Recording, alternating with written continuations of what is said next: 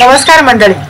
प्रकृती पॉडकास्टच्या पहिल्या पर्वातल्या नवव्या भागात मी विदुला टोकेकर आपलं मनपूर्वक स्वागत करते.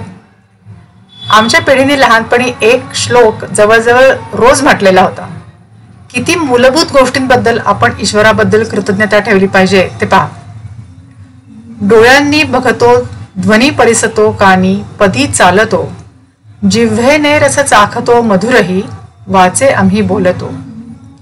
हाताने बहुसाळ काम करतो. विश्रांतीही घ्यावया.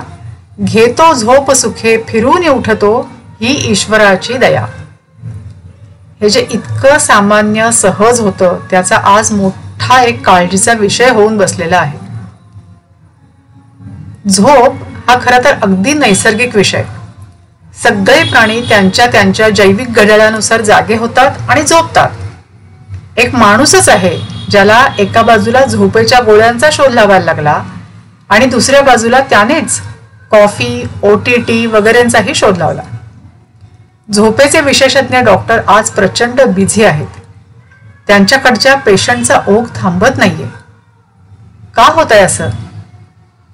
खरं म्हणजे ज्यांची झोप बिघडलेली आहे त्यांना स्वतःला याची कारणही समजत असतात. त्यावर काय केलं पाहिजे हे सुद्धा समजत असतं. पण म्हणतो ना आपण कळतं पण वळत नाही अशी गत होते. झोप इतकी महत्वाची का आहे? तर झोपेत शरीराची आणि मनाची झीज भरून निघत असते. तान्ही बाळं दिवसाचे वीस एक तास झोपतात कारण त्यांची वाढ अतिशय वेगाने होत असे. गर्भारपणात झोप येते कारण तेव्हा शरीराला बरीच कामं करायची असतात एक नवीन जीव तयार करायचा असतो. आजारातून उठताना झोप जास्त येते. खूप शारीरिक कष्ट झाल्यावर अगदी गाढ झोप लागते. खूप मानसिक ताण थकवा आला असेल तरी शरीराला मरगळ येते झोप येते. काही वेळा या गोष्टींमुळे झोप उडते सुद्धा. सर्वसामान्य दिनचर्येत रात्री जेव्हा माणसाने झोपणं आवश्यक आहे तेव्हा शरीराची साफसफाईची आणि मेंटेनन्सची महत्वाची कामं होत असतात. रात्री अकरा नंतर यकृताची कामं होत असतात. दिवसभर मेंदूमध्ये प्रचंड माहिती भावभावना विचार यांचा ढीक पडत असतो. त्याचं प्रोसेसिंग वर्गवारी नको असलेला कचरा काढून टाकणं या कामांना मेंदूला झोपेतच उसंत मिळते. थकलेल्या स्नायूंना रक्तपुरवठा करणे जिथे थोडं दुखत खुपत असेल तिथली दुरुस्ती करणे ही सगळी कामं झोपेत आणि झोपेतच होतात. त्यामुळेच व्यवस्थित झोप झाल्यावर आपल्याला ताजतवानं वाटतं. नवीन दिवसात काहीतरी नवीन करण्याचा उत्साह वाटतो. आणि आपल्याला जे जे करण्याची इच्छा आहे जो जो पराक्रम करण्या करावासा वाटतो तो तो करण्यासाठी शरीर आणि मन सज्ज होतं. झोप नीट होत नाही म्हणजे काय काय होतं? एकतर झोप पुरेशी होत नाही. जेवढा वेळ शरीराला झोप आवश्यक आहे तेवढा वेळ झोप होत नाही. दुसरा तर झोपेची गुणवत्ता बिघडते. शांत गाढ झोप लागत नाही. वारंवार झोप चाळवते खूप स्वप्न पडतात. किंवा झोप चटकन लागत नाही. अंथरुणावर पडल्याबरोबर डोळे लागायला पाहिजे झोप लागायला पाहिजे तशी ती लागत नाही. झोपेची आराधना करावी लागते. किंवा रात्री दोन दोन वाजेपर्यंत झोपच लागत नाही. सकाळी उठवत नाही उठलं तरी प्रसन्न वाटत नाही. मग ॲसिडिटी वाढते धड भूक लागत नाही. दिवसभर डोळ्यांवर झोप राहते चिडचिड होत राहते. काही सुचत नाही लक्षात राहत नाही. अशा अवस्थेत रोजची कामं करणं गाडी चालवणं अभ्यास करणं निर्णय घेणं किती अवघड त्रासाचं आणि धोकादायक असेल. मग उघानेच ॲसिडिटीवरची औषधं घेणं आलं मग झोपेसाठी एखादी गोळी किंवा एखादा पेक घेणं आलं किंवा दिवसाभरात जेव्हा झोप येईल तेव्हा झोपणं आलं आणि त्यात आपली कार्यक्षमता वाया घालवणंही आलं. याच्या जोडीला हौसेने राजी खुशीने अक्कल हुशारीने शरीरावर झोपेच्या बाबतीत किती अत्याचार केले जातात? रात्री उशिरा जेवणं हा पहिला अत्याचार. तो आपण वर्षानुवर्ष करत असतो. रात्री दहा नंतर जेवणं हे खूप सर्वसामान्य वाटतं. रात्री उशिरा चहा कॉफी दारूचा आस्वाद घेणं ही आपली जीवनशैलीच झालेली आहे. त्याच्या जोडीला काहीतरी चटकमटक तोंडात टाकणं आलंच. दिवसभरात बिचारी कामकाजी माणसं काम काम काम करत असतात. करमणूक तरी केव्हा करणार? मग social media O T T T V internet इत्यादी इत्यादी. दोन हजार सतरामध्ये नेटफ्लिक्सचे सीईओ रीड हेस्टिंग्सनी लॉस एंजलिसमध्ये एका समिटमध्ये एक जाहीर वक्तव्य केलेलं होतं. त्यांनी म्हटलं की नेटफ्लिक्सच्या एम्प्लॉईजना असं वाटतं की ते कुणाशी स्पर्धा करतायत? टी व्हीशी किंवा एफ एक्सची वगैरे असं त्यांना वाटतं. पण त्यांचा सर्वात मोठा स्पर्धक म्हणजे नेटफ्लिक्सचा सर्वात मोठा स्पर्धक म्हणजे टी व्ही किंवा एफ एक्स किंवा एच बी ओ नसून तो स्पर्धक आहे झोप. आणि दोन हजार सतरामध्येच त्यांना खात्री होती की तेच जिंकत आहेत रात्रीच काम करावं लागतं अशी अनेक कामं आता निर्माण झालेली आहेत. अगदी वृत्तपत्रांच्या रात्रपाळीपासून ते यू एस टायमिंगमध्ये काम करणारे कॉलर्स ते त्यांचे प्रोजेक्ट हेड रुग्णालयांमध्ये रात्रपाळी करणारे कर्मचारी पोलीस अग्निशमन यंत्रणा. आणि पोलीस आणि अग्निशमन यंत्रणा हे तर असे लोक असतात की जसं आपण झोपलेले असलो तरी आपल्या शरीरातले महत्त्वाचे अवयव काम करत असतात तसे हे पोलीस वगैरे कर्मचारी आपल्याला शांत बिनघोर झोपता यावं म्हणून जागत असतात. या अनिवार्यतेचे दुष्परिणाम सुद्धा कमीत कमी कसे करता येतात ते पण आपण आज पाहूया. तर आधी आपण माणसाची नॉर्मल झोप काय असते ते पाहू आणि मग त्यात काय काय बिघडत जातं. आणि ते कसं दुरुस्त करता येतं ते पहा. आजच्या काळात अनिवार्य झालेली जागरण कामाच्या बदलत्या वेळा इत्यादींची जुळवून कसं घ्यायचं आणि आपल्या शरीराला झोपेच्या कुपोषणापासून कसं वाचवायचं तेही पाहू. नेहमीप्रमाणे वाढत्या वयाची मुलं गर्भवती स्त्रिया स्तनदा माता आजारी किंवा आजारातून उठणारी माणसं वयस्कर व्यक्ती यांनी त्यांच्या त्यांच्या गणिताप्रमाणे झोपावं आणि उठावं. आजचा भाग हा बाकीच्या लोकांसाठी आहे. तर पहिला प्रश्न म्हणजे कधी झोपावं?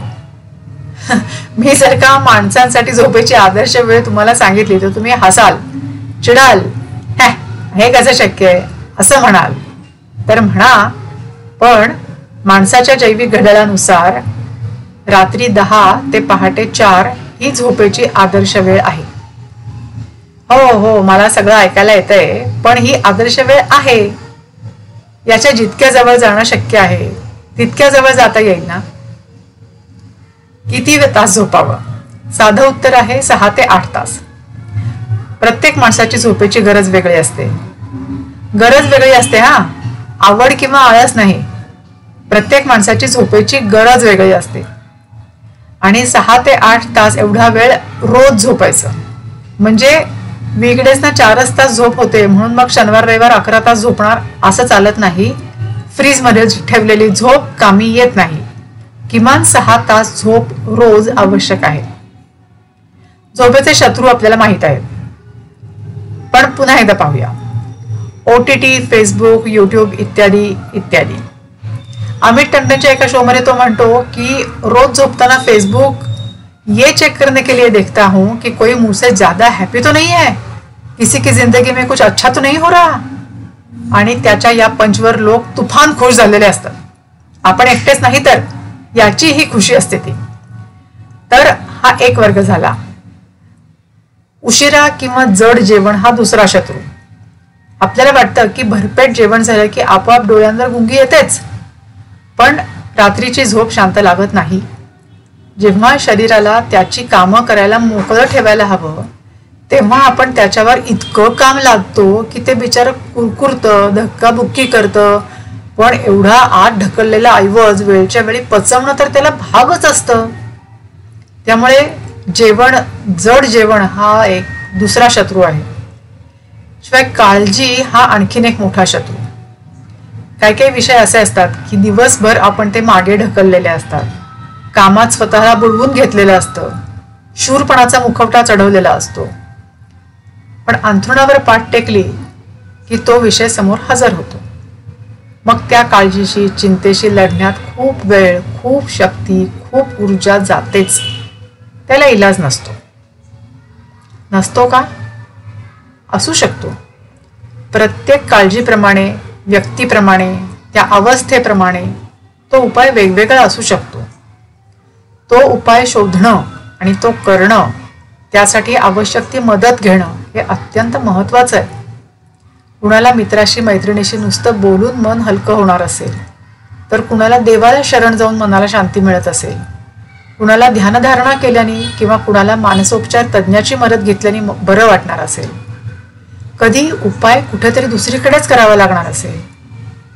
कधी आपल्या आवाक्याबाहेरच्या गोष्टींनी काळजी सतावत असेल.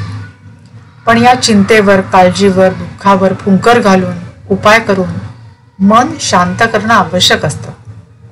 त्यासाठी जे आवश्यक ते केलं पाहिजे.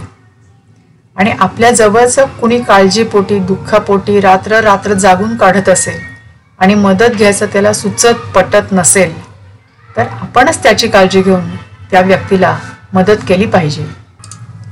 मग इतकं ऐकल्यावर झोप चांगली यावी पुरेशी व्हावी. म्हणून काय करायला हवं हे खरं तर ज्याचं त्याला कळलंच असेल. तरी एकदा उजळणी करू जेवण हे झोपेच्या आधी दोन ते तीन तास व्हावं. आपली संध्याकाळच्या जेवणाची वेळ नाहीतरी पाच ते साडेआठ असते त्याच्याशी अनुरूपच आहे हे. जेवण आणि झोप याच्यामध्ये दोन ते तीन तास अंतर हवं. दुसरं म्हणजे झोपण्यापूर्वी एक तास स्क्रीन बंद करणे. T V phone YouTube O T T सगळं बंद. अवघड आहे खरंच अवघड आहे. पण उत्तम झोपेसाठी हे करावं. तिसरं म्हणजे पोट साफ ठेवावं. याबद्दल बोलू तितकं कमीच आहे पण आपलं पोट रोज वेळच्या वेळी साफ होणं हे चांगल्या झोपेसाठी आणि एकूणच स्वास्थ्यासाठी आवश्यक आहे. डोळ्यांवर ओली लपेटपट्टी किंवा वेटपॅक ठेवल्याने डोळ्यांना खूप चांगली विश्रांती मिळते. लपेटपट्टीच्या एपिसोडमध्ये याबद्दल अधिक माहिती आहे ती तुम्ही ऐकलीच असेल ऐकली नसेल किंवा आठवत नसेल तर लपेटपट्टीचा एपिसोड अवश्य ऐका. स्वच्छ एकसारखा पुरेसा मऊ आणि पुरेसा कठीण बिछाना आवडतं पांघरुण हवी तशी हवा यानेही झोप चांगली लागते. दिवसभरात पुरेशी हालचाल झालेली असली तर झोप चांगली लागते.